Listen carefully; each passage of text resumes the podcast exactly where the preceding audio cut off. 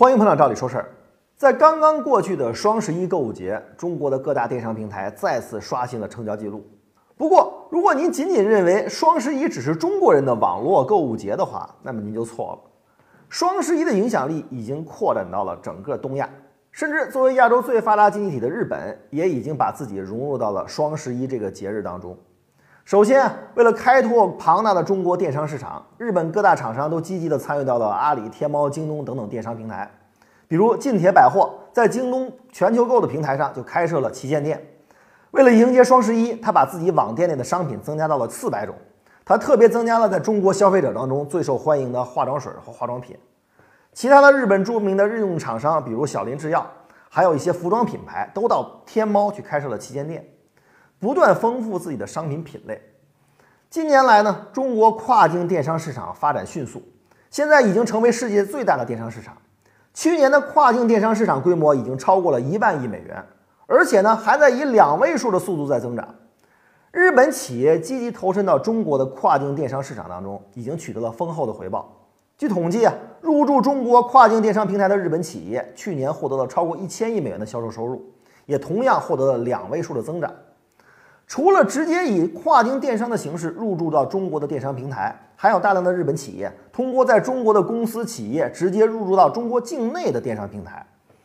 巨大的中国消费市场显然是这些企业进入中国电商平台的根本动力，这一点毋庸置疑。利益的驱使对于每一个商家来说都是最大的动力。如果我说这是中国软实力的增长，可能会有很多朋友感到不服气，说日本企业不过就是看上了中国消费者的钱。但是如果您最近去过日本就会发现事情远远没有那么简单。在双十一前后，在日本很多的便利店和购物商场都挂出了纯日文的宣传海报，海报的内容只有一个，那就是庆祝双十一网络购物节，减价促销。要注意，这些便利店和商场并不是专门面向中国游客的，不像11国庆假期的时候那样到处都张贴着庆国庆的中文海报，那是完全面向中国游客的。这些纯日文的双十一宣传海报，他们面向的是完完全全的日本国内消费者。如今，中国的电商无论从成交规模、覆盖面，还是从商品的种类上，它的影响力都是世界第一。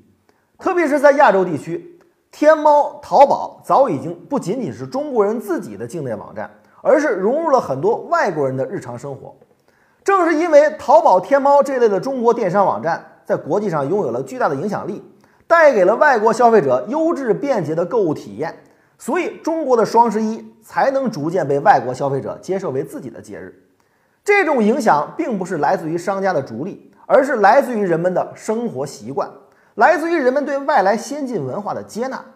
所以说，走入外国人日常生活的双十一才是中国软实力的最成功展现。